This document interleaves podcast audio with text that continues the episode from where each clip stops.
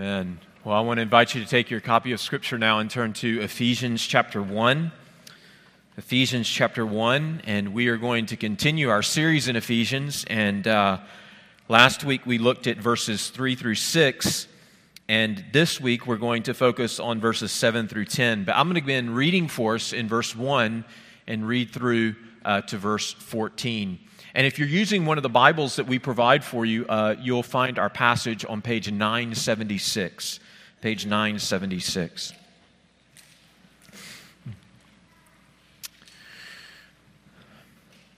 Ephesians chapter 1, beginning in verse 1. Paul, an apostle of Christ Jesus by the will of God, to the saints who are in Ephesus and are faithful in Christ Jesus Grace to you and peace from God our Father and the Lord Jesus Christ. Blessed be the God and Father of our Lord Jesus Christ, who has blessed us in Christ with every spiritual blessing in the heavenly places, even as he chose us in him before the foundation of the world, that we should be holy and blameless before him. In love, he predestined us for adoption to himself as sons through Jesus Christ, according to the purpose of his will to the praise of his glorious grace with which he has blessed us in the beloved. In him we have redemption through his blood, the forgiveness of our trespasses according to the riches of his grace, which he lavished upon us in all wisdom and insight, making known to us the mystery of his will according to his purpose, which he set forth in Christ as a plan for the fullness of time to unite all things in him, things in heaven and things on earth. In him we have obtained an inheritance, having been predestined according to the purpose of him who works all things according to the counsel of his will, so that we who were the first to hope in Christ might be to the praise of his glory. In him you also, when you heard the word of truth, the gospel of your salvation, and believed in him, were sealed with the promised Holy Spirit, who is the guarantee of our inheritance until we acquire possession of it, to the praise of his glory. Amen. Let's pray. Father, we are so grateful for your word. And Lord, even as we come to your word now, we wait upon you. And Lord, we wait upon you to work and move by your spirit. And there are so many challenges and difficulties, Lord, and um, trials represented by those who are present here this morning. Uh, so many needs, so many burdens, so many joys. Lord, we pray that as we look to your word now and as we wait upon you, that you administer your word to our minds, our hearts, our lives in ways that we can't even imagine. And Lord, that you would do a good work for your glory. And it's through Jesus Christ our Lord we pray. Amen. Well, as we uh, began this series last week in Ephesians chapter 1, we noted that in these opening words that Paul writes to the church in Ephesus, Paul gets carried away. In chapter 1, verse 3, Paul begins by praising God for his salvation. He writes, Blessed be the God and Father of our Lord Jesus Christ, who has blessed us in Christ Jesus with every spiritual blessing in the heavenly places. And then Paul begins to recount through the rest of these opening verses some of the blessings of God's salvation.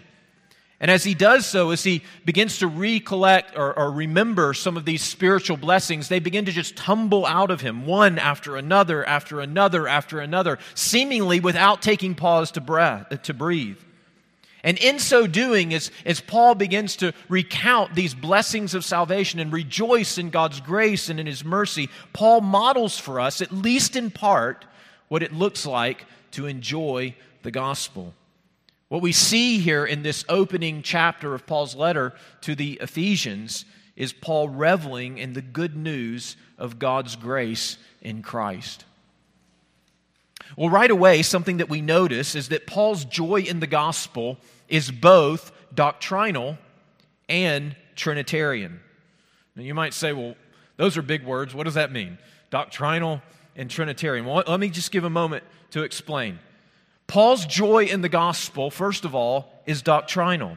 In other words, what I mean by that is we see here in this opening chapter that Paul's joy in the gospel is rooted in biblical doctrine, it's rooted in biblical truth. And some people will suggest that immersing ourselves in the scriptures and growing in our knowledge of biblical doctrine will sour our relationship with God. It will sap our joy in Him. And we should acknowledge that that's possible if we pursue knowledge of the scriptures for the wrong reasons. However, notice that that is not the case with the Apostle Paul. Instead, the more he knew about the great truths of God's salvation, the more Paul was humbled before God, and the more his heart swelled with joy. My friends, if you desire for your joy in God to increase, then let me encourage you that, like the Apostle Paul, apply yourself to growing in your knowledge of God's Word and the great truths of His salvation. So, Paul's joy in the gospel is doctrinal, but it's also, Paul's joy in the gospel is Trinitarian.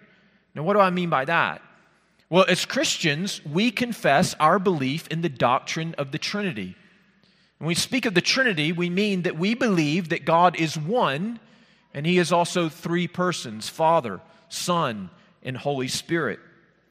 Why do we believe that as Christians? Well, that, that could be an entire sermon in and of itself, but it's because of passages like Ephesians 1. And there are many other passages that we find throughout the New Testament and also um, passages in the Old Testament that represent this truth as well.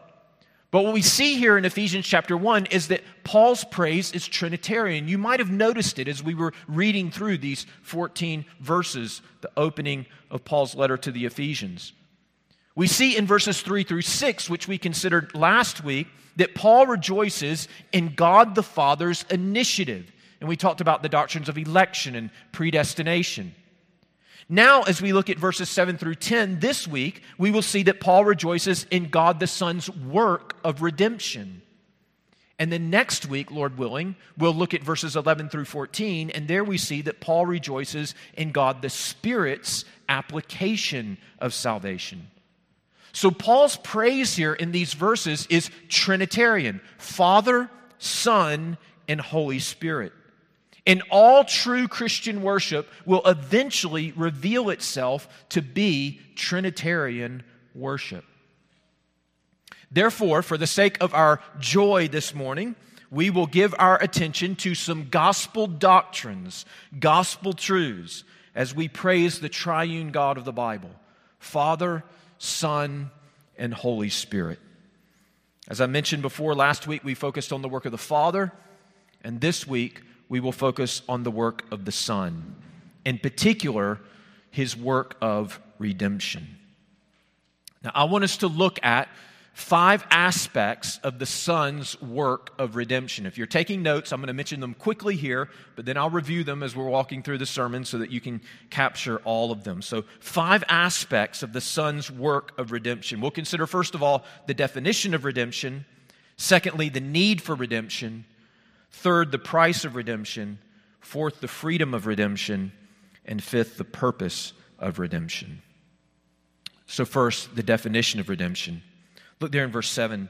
In him we have redemption through his blood, the forgiveness of our trespasses, according to the riches of his grace. Now, we're not going to spend much time on this point, but I want to simply begin by defining the word redemption. In the original language, the word is apolutrosis. It means to buy back, to purchase, or to ransom.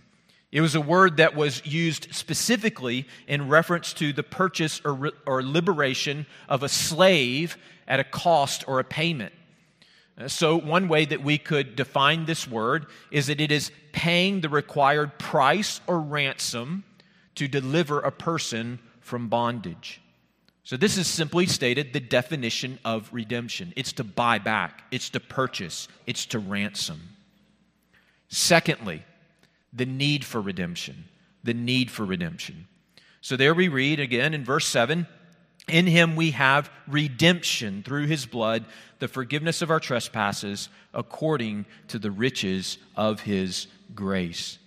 Now, as we think about the need of redemption, one of the things we need to recognize is that redemption in the New Testament, so much of how we understand redemption in the New Testament goes back to our understanding of how God redeemed Israel in the Old Testament. In particular, how he redeemed them from Egyptian bondage and slavery. The event that occurred when God redeemed his people from Egyptian bondage and slavery is known as the Exodus. And the Exodus provides the framework for us to understand this biblical concept of redemption. So, for example, the Bible teaches us that we are, in our natural state, enslaved to sin. When we go back and we think about the Exodus and what happened in those events, we are reminded that Moses requested Pharaoh. This is what was happening. The people were in slavery, they were in bondage. And Moses requests of Pharaoh that they be let go so that they might go out and worship God as God had commanded them to do so. But Pharaoh refused. And so they were unable to worship God as he had commanded because they were enslaved to Pharaoh. And we know from the scriptures that in our natural state, we are incapable of worshiping God as He is worthy to be worshiped and as He has commanded us to worship Him because we are enslaved and in bondage to our sin. Furthermore, the scriptures teach us that we are enslaved to the law. And we recognize that in the Exodus, in an act of cruelty, Pharaoh declared that he would no longer provide straw for the bricks that the Hebrews were required to produce. However, even though they didn't have the straw that they needed to produce the bricks and they were supposed to collect all the straw on their own, they were still required to produce the same quota of bricks. And when they failed to do so, the taskmasters would chastise them and beat them for not meeting Pharaoh's impossible demands.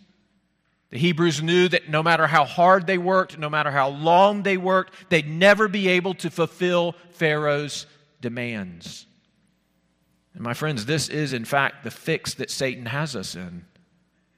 If we desire to be free from the guilt and the power of sin, the law says to us do more, work harder, put your back into it. Be more devoted. Be more earnest. Be more sincere. Then you'll be delivered. You'll be delivered from the guilt and the penalty of sin. But the only problem is it's an impossible task. And when we fail, Satan accuses us, and he chastises us, and he beats us, and he whips us with a guilty conscience, and leaves us frustrated and defeated. So the Bible tells us that we're enslaved to sin, that we're enslaved to the law. The Bible also tells us that we're enslaved to death. And again, we see this illustrated in the events of the Exodus. Ultimately, the Hebrews' enslavement to Pharaoh resulted in death. And no doubt some of them died premature because of the hardships and injustices of slavery. But others faithfully carried out their responsibilities, their duties as slaves, but they never received the opportunity to be freed. Instead, they died as slaves. One generation after another, after another, after another, never knowing freedom, but only knowing slavery and death. And likewise, the scriptures teach us that our enslavement leads to death. The wages of sin is death. That's the reason why we naturally fear death. It's one of the reasons why our society is so obsessed with exercise and dieting and doctors and medicine, which all of that can be wonderful things. But at one level, we recognize that we're all trying to extend our lives, right? We're all trying to live just a little bit longer. We're all trying to avoid death. And if we're successful in extending our lives, we can still feel all along the way our bodies beginning to give way.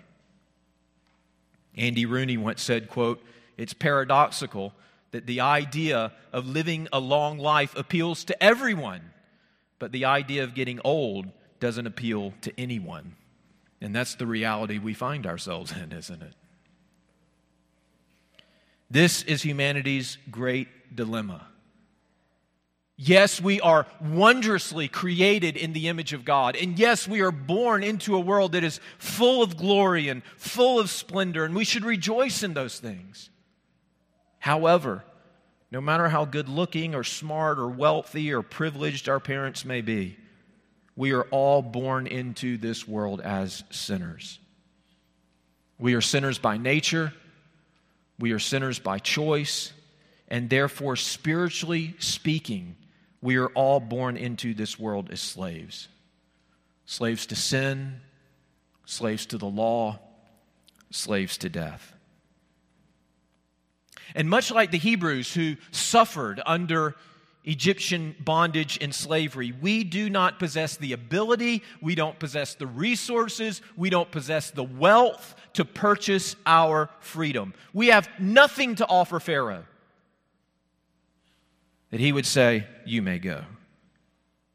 We are in way over our heads. In fact, it's hard for us to imagine the magnitude of our debt. In Matthew chapter 18, Jesus tells the parable of the unforgiving servant. It's really a parable about redemption. And in this parable, Jesus uses the image of a debtor's prison to convey the nature of our predicament. Many of you know the parable. There's this king, and he decides that he's going to settle accounts with all of his servants. And so he comes to this one servant, and this servant owes 10,000 talents to the king. Folks doing kind of the modern equivalency in terms of money today say that that would amount to about $6 billion. As a result, the king is going to sell this man and his entire family into slavery until they can pay off the debt. But the man begs for mercy. He begs the king that he would forgive his debt, and the king shows him pity and compassion and forgives him.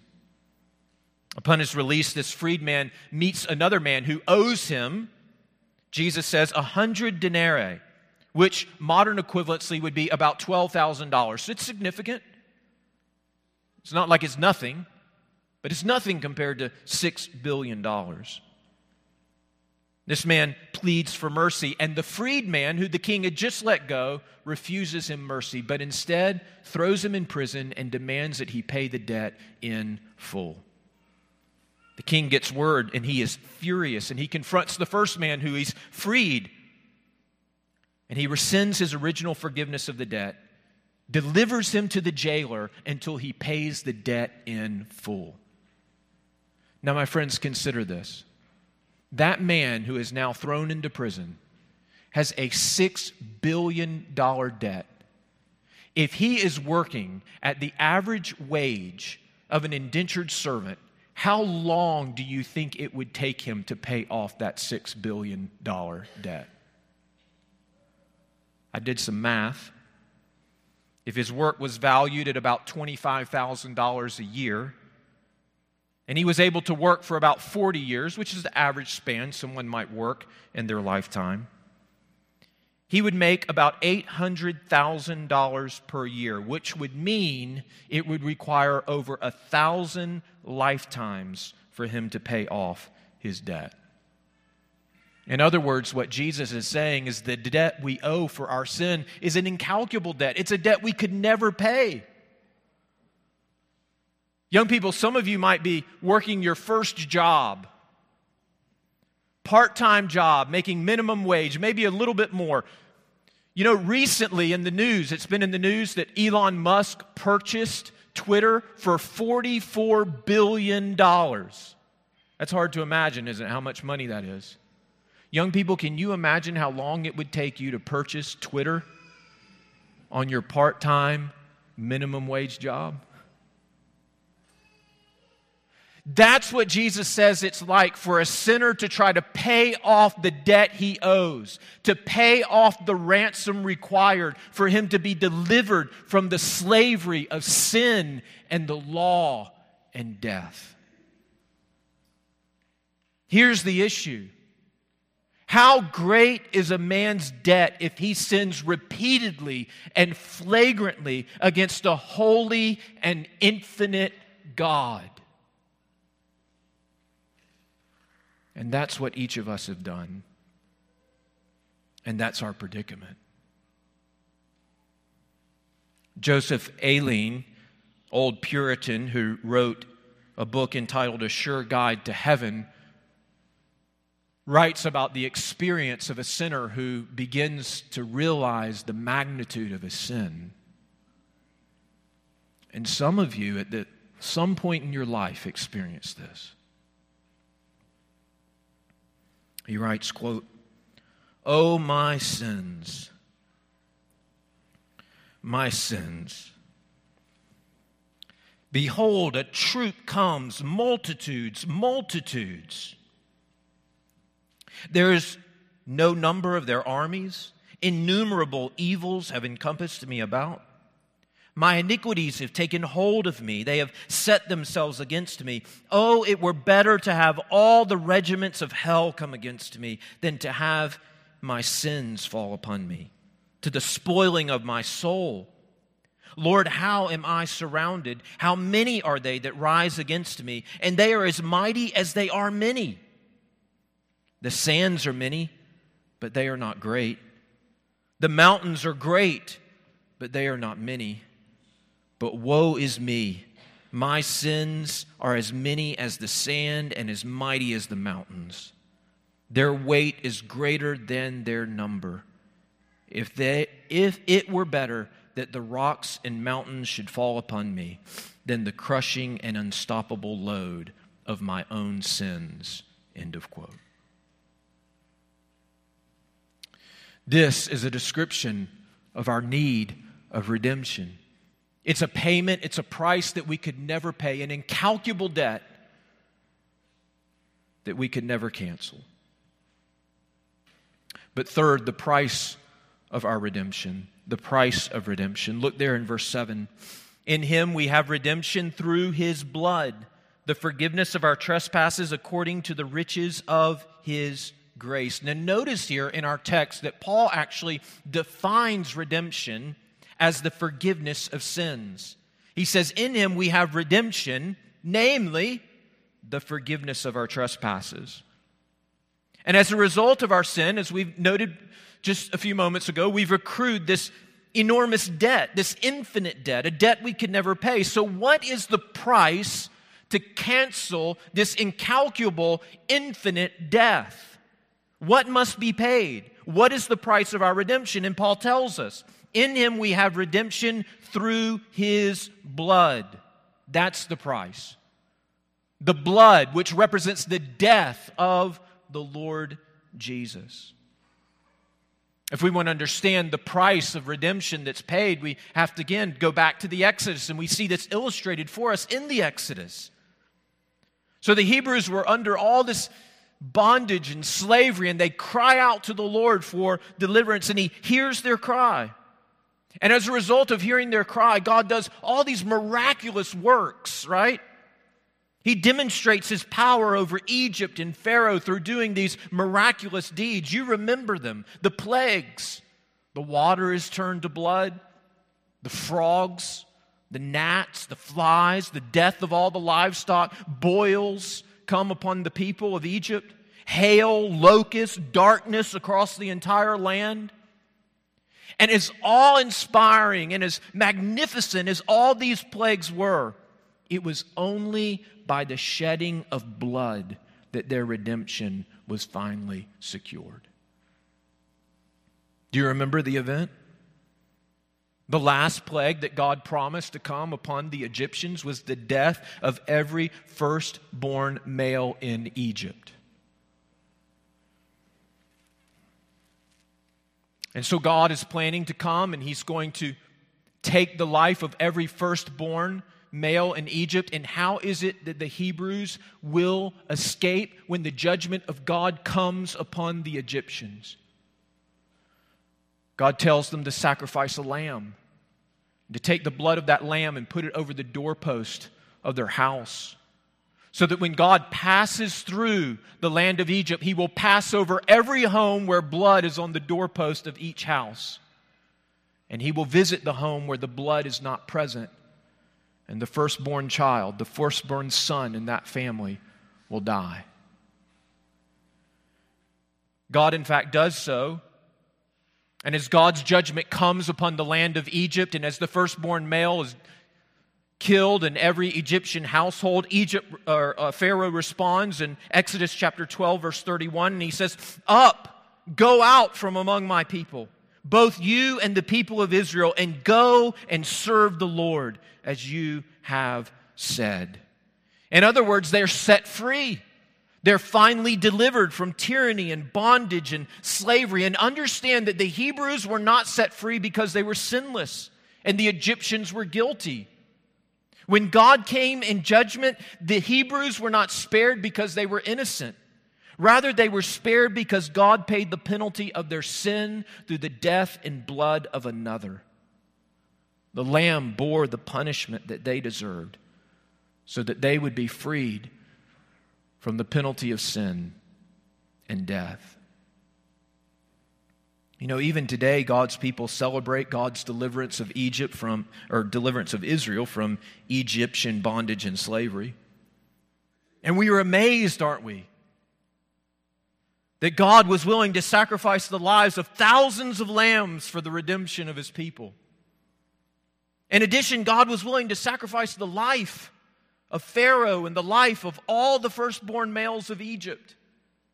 God was willing to sacrifice the Egyptian army and the great wealth and stability of the nation of Egypt in order to liberate his people. It's an amazing thing. And this was not the only time that God was willing to pay high dollar in order to redeem and buy back his people, in order to liberate them and set them free. Isaiah the prophet says in Isaiah chapter 43, verses 3 and 4 For I am Yahweh your God, the Holy One of Israel, your Savior. I give Egypt as your ransom, Cush and Seba, which are other countries, in exchange for you. Because you are precious in my eyes and honored, and I love you. I give men in return for you, peoples in exchange for your life.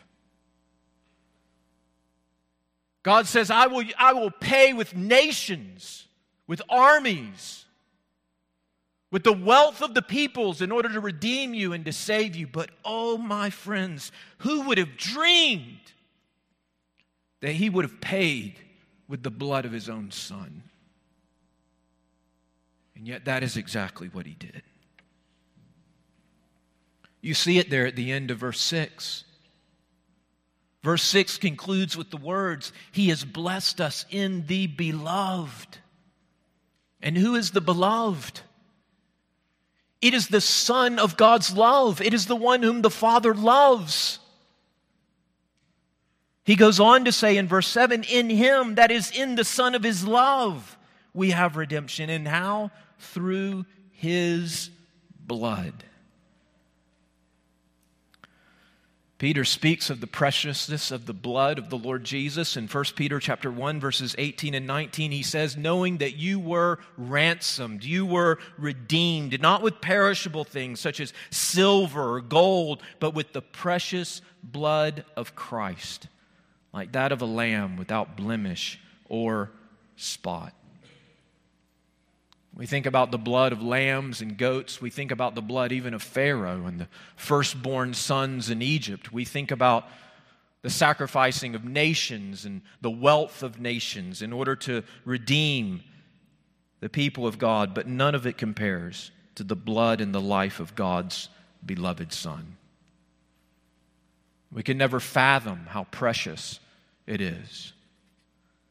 And that's why Paul goes on to write in verses 7 and 8 in him we have redemption through his blood, the forgiveness of our sins. Here it is, according to the riches of his grace, which he lavished upon us. You know, we oftentimes determine the wealth of a man by taking note of how much he is willing to spend for those things that are most dear to him. How much does he spend on his house? How much did he pay for his car? How much was he willing to invest in his children's education? Because whether a man is rich or poor, a man will usually do his best to give his all, to spend what he can on those things that are most dear to him. And my friends, what does it tell us about the wealth of God's grace that he paid for the redemption of his people with the blood of his own son. Paul tells us that it, it reveals to us that God is extravagant in his grace, rich in his grace, lavish in his grace, wealthy beyond what we could imagine. And it's difficult for us to comprehend because in our grace towards one another, we are often so limited and meager. We often fail to extend grace to one another as we ought.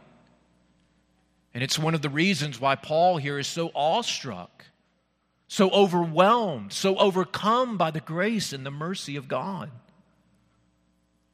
In fact, this becomes a theme in Paul's letter to the Ephesians.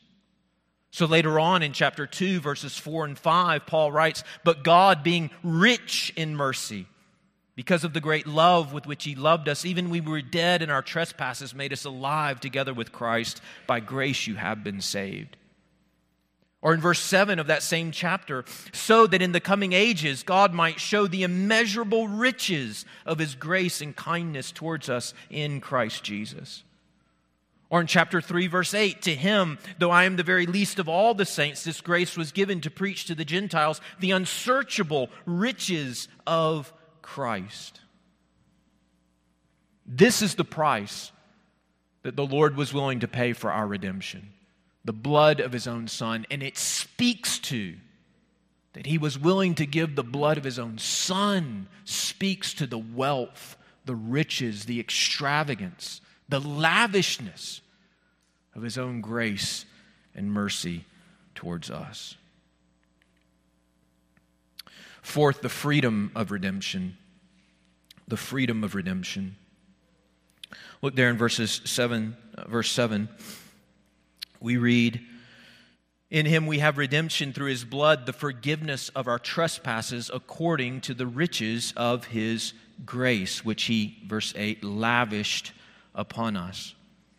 So, when we spoke about the need of redemption, we saw that in our natural state, we are enslaved to sin, we are enslaved to the law, and we are enslaved to death. But by the blood of the Lord Jesus, God the Father purchased our freedom from sin, law, and death. So, so let's start with the law. I'll just, there's other verses I could refer to, but just one Galatians chapter 3, verse 13. Christ redeemed us from the curse of the law by becoming a curse for us. For it is written, Cursed is everyone who is hanged on a tree. So, the condemnation that the law, the curse that the law brings upon us, Christ says, No, I will take that curse.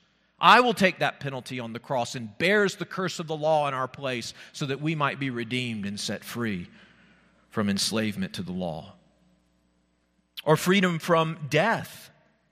We were enslaved to death, but in Hebrews chapter 9, which we read this morning, verse 12, we read that Christ entered once for all into the holy place, not by means of the blood of goats and calves, but by means of his own blood, thus securing an eternal redemption, eternal life for all those who would trust in him.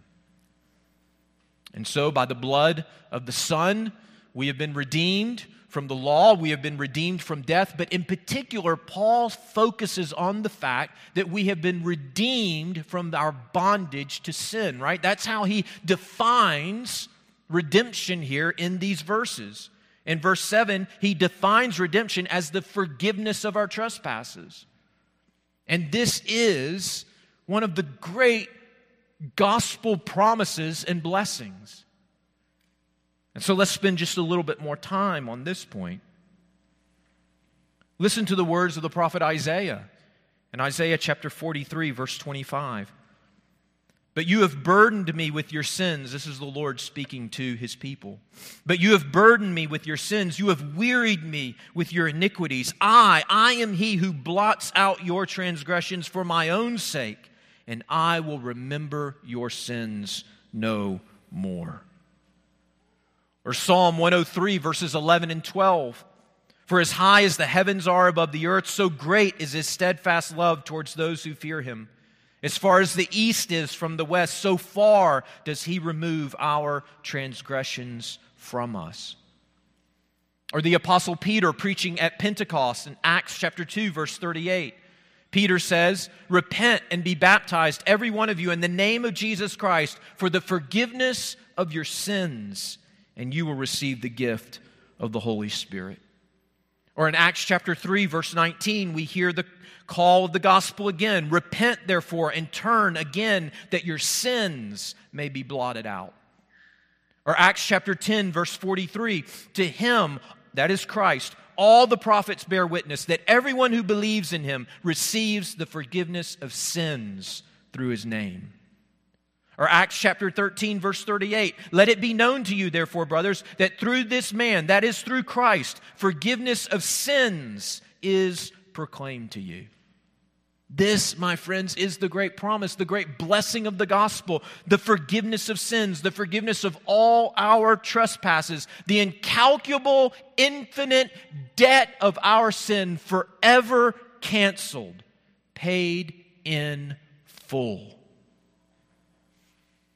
Tomorrow, as we remember and celebrate, not Halloween, although it's okay to do some of that, but the Protestant Reformation this is why the Protestant Reformation was so important, right? It was so important because in the Protestant Reformation, the reformers were declaring that this and this alone is the price of our redemption Christ and his shed blood. And what will you add to that great work of redemption? Nothing. Do not insult the beloved Son of God by seeking to add anything that you can do to that perfect work of redemption. Rather, receive it freely as a gift of grace. And as Paul does here, revel in God's infinite mercy. Christ shed his blood so that we might be freed, freed from sin, freed from the law, freed from death.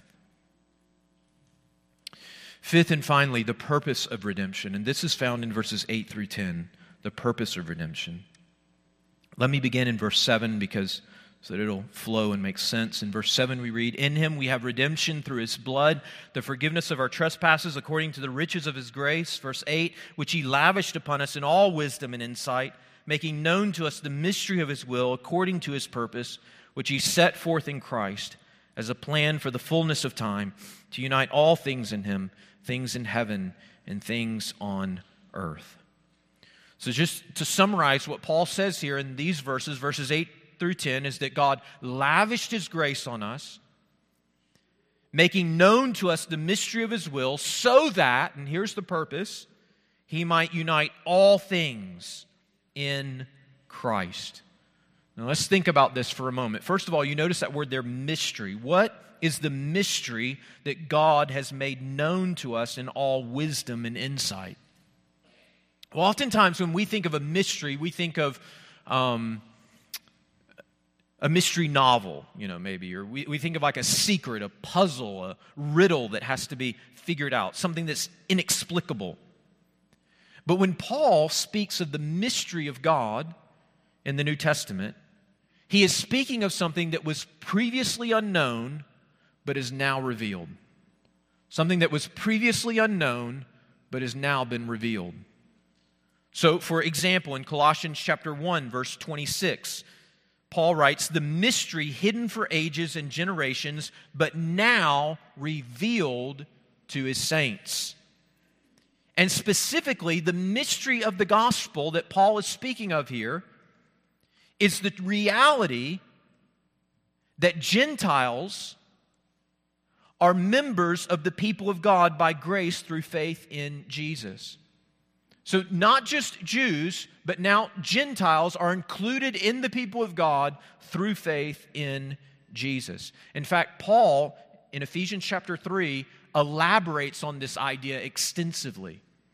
And we don't have time to go through it all, but in Ephesians chapter 3, Paul explains what this mystery is. So if you just, you might flip over a page or two, drop down into Ephesians chapter 3, verse 6 and Paul tells us explicitly what this mystery is.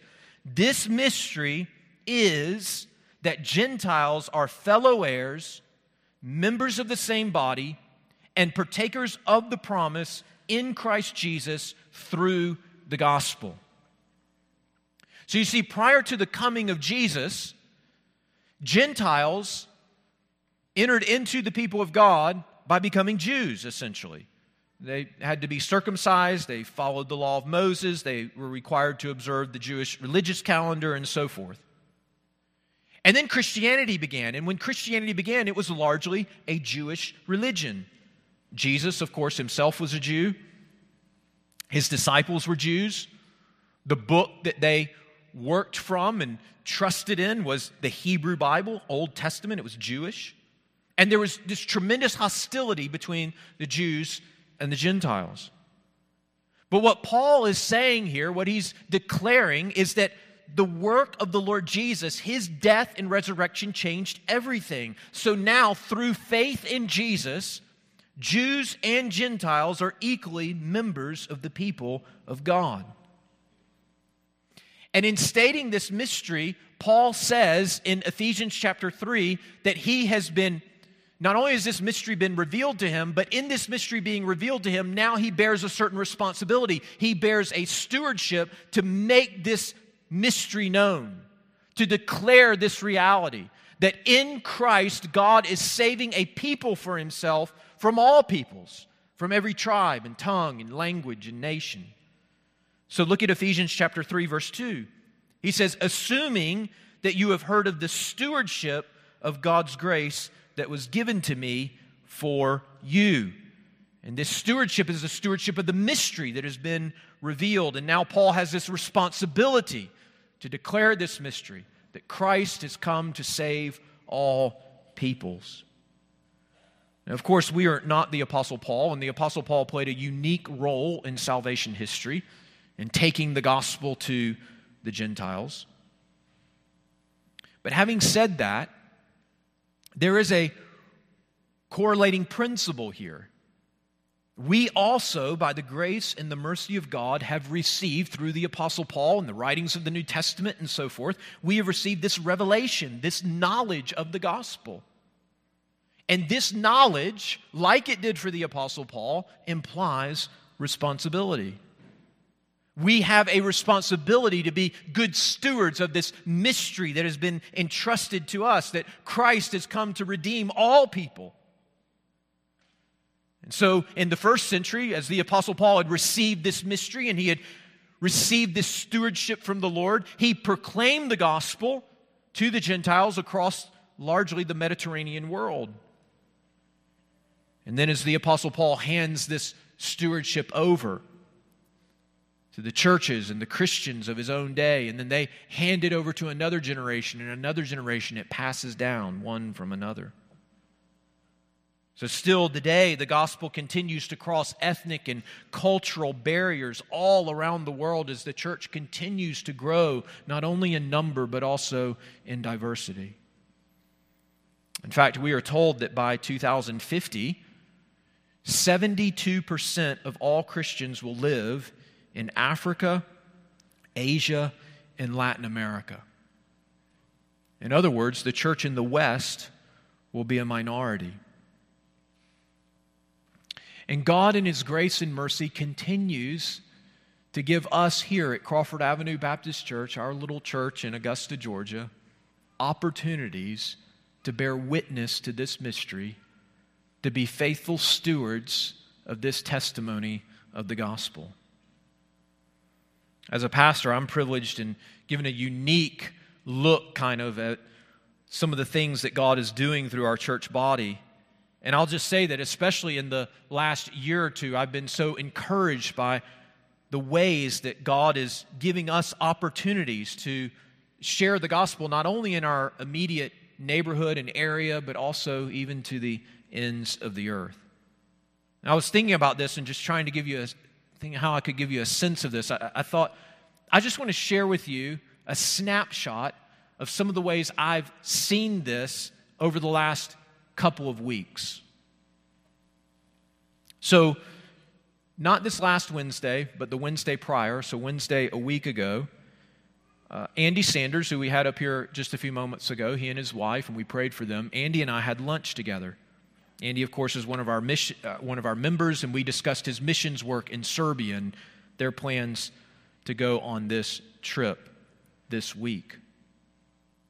That night, I came to church, and I'm in the discipleship class with Jesse. And then after the class, uh, I was outside on the sidewalk, saw Kyle Hubbard, and had a brief conversation with Kyle. And we began to talk about his family prep, his family's preparations to head to the mission field in the coming months. And we talked about getting lunch soon so that we can discuss further what's coming for them. Last Sunday, preached on Ephesians chapter 1, verses 3 through 6, and then went out to the grounds out across the street where we had lunch, and that was a great time. And as I was there, I met a pastor from South America. He's actually the father of one of our members, Samuel uh, Lockhart. And this pastor from South America has been listening to sermons here at Crawford Avenue for some time and has been greatly helped by those sermons. And he requested a copy of my sermon notes from last week because he wanted to review them. Then, after the service, we came back in here. We had our members' meeting. We presented our budget, which um, one of the highlights of presenting the budget for me was we presented our missions budget and talked about all the things that the Lord is doing through our church as it relates to missions. And among other things that we discussed was the possibility of beginning to support a young couple from a sister church of ours who is going to be going to China, and their focus will be to plant churches among the unreached peoples in China. And our elders are scheduled to meet with that couple this Thursday night and have dinner with them and talk to them more about their work.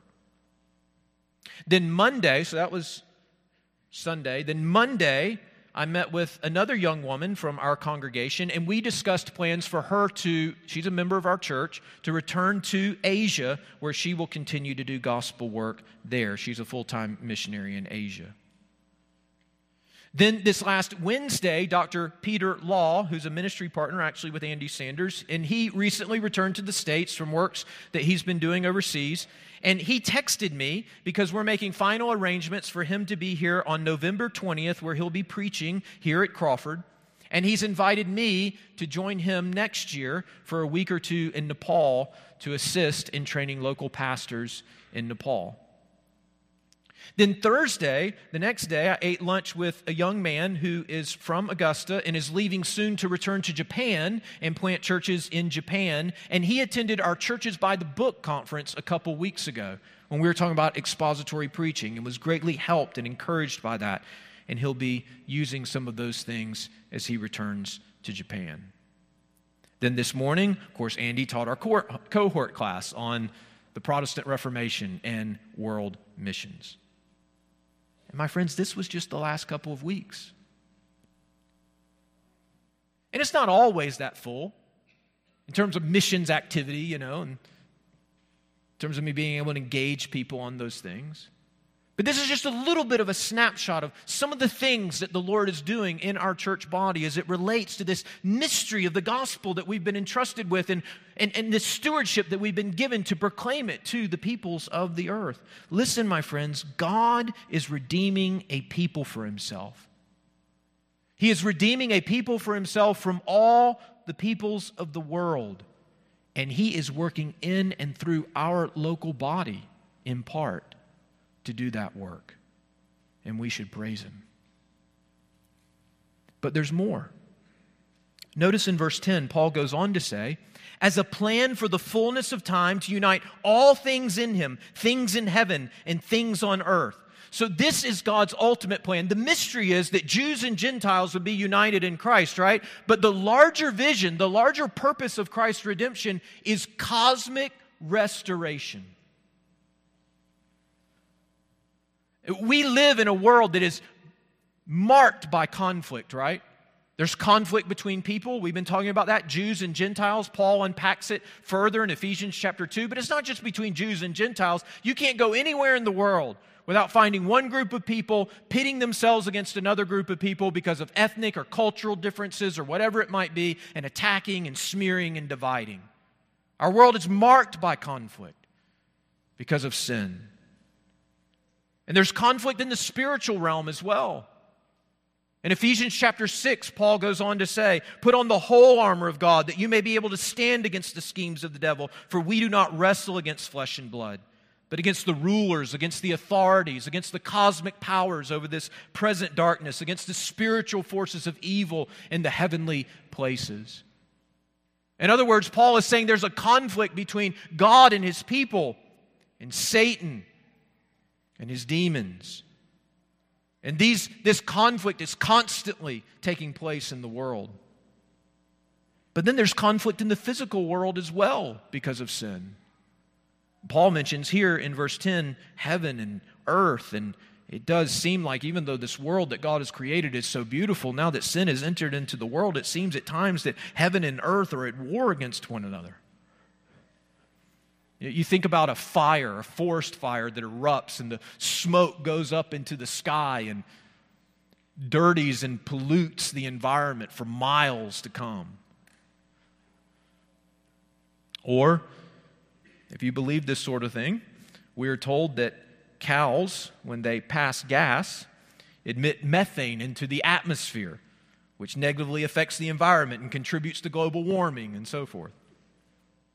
So this is the earth in some ways battling against the sky, we might say. Or the sky battling against the earth. There's snowstorms and floods and hurricanes that can wreak havoc, right?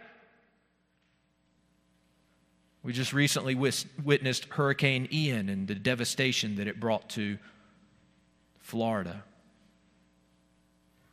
And the word that Paul uses here to speak about the restoration that God is going to bring, the word unite there is actually a really long word in Greek. It's the word ana kephaleao. It means to sum up or to bring together. And the prefix ana there means again. So there seems to be this idea that Paul is getting at here is that he's going to sum up again, he's going to bring together again. In other words, there was a time when everything was one in Jesus. There was one humanity, there was one Lord, there was one harmonious creation, but then sin brought division. Division between people, ethnic and cultural groups, and so forth division in the spiritual realm between God and Satan and angels and demons, division in the physical world between heaven and earth, but by the precious blood of Jesus. Understand this, my friends. God not only purchased our souls, God redeemed, He bought back, He purchased all of creation. And by the blood of Jesus, He will once again unite it and restore it and bring it together so that all things are once again one in Christ. This is the scope of Christ's redemption. He is making and He will make all things new. How precious is His blood that through that blood, not only will He redeem our souls, but he will redeem and restore all of creation. In closing, I cannot speak of Christ's redemption without ensuring that each of us understand how we might experience that redemption. And so, my friends, if you are wondering this morning, how might I receive this redemption? How might experience Christ's redemption? Well, the answer is in the text. And I made this point last week, and I'll make this point probably again next week because Paul makes it over and over and over again in our text. If you want to experience Christ's redemption, if you want to experience God's great salvation, you must be found in Christ. In verse 3, he tells us that we are blessed in Christ. In verse 4, God chose us in Christ. In verse 5, He predestined us for adoption through Christ Jesus. In verse 6, we are blessed in the beloved, that is the beloved Son of God. In verse 7, in Christ we have redemption through His blood. In verse 9, He set forth His purpose in Christ. In verse 10, we, He will unite all things in Him, that is in Christ. If you want to experience God's great redemption, you must be found in Christ. And how can you do that? By turning from your sins and trusting in the Lord Jesus. confessing and acknowledging to Him that you are a sinner both by nature and by choice, and as a result, you are enslaved to sin, and you must be saved and delivered from that sin, and that the only one that can save you and deliver you is the Lord Jesus Himself. Confess to Him that you trust in Christ and His work of redemption to save you, and He will redeem you, He will save you, He will set you free. Let's pray. Father, we are so grateful for your word. God, I pray now that you would take your word and apply it to each of our hearts. We praise you for the precious redemption that you have won for us in Christ. May our hearts, like Paul's, be full of rejoicing. And it's through Jesus Christ our Lord we pray. Amen.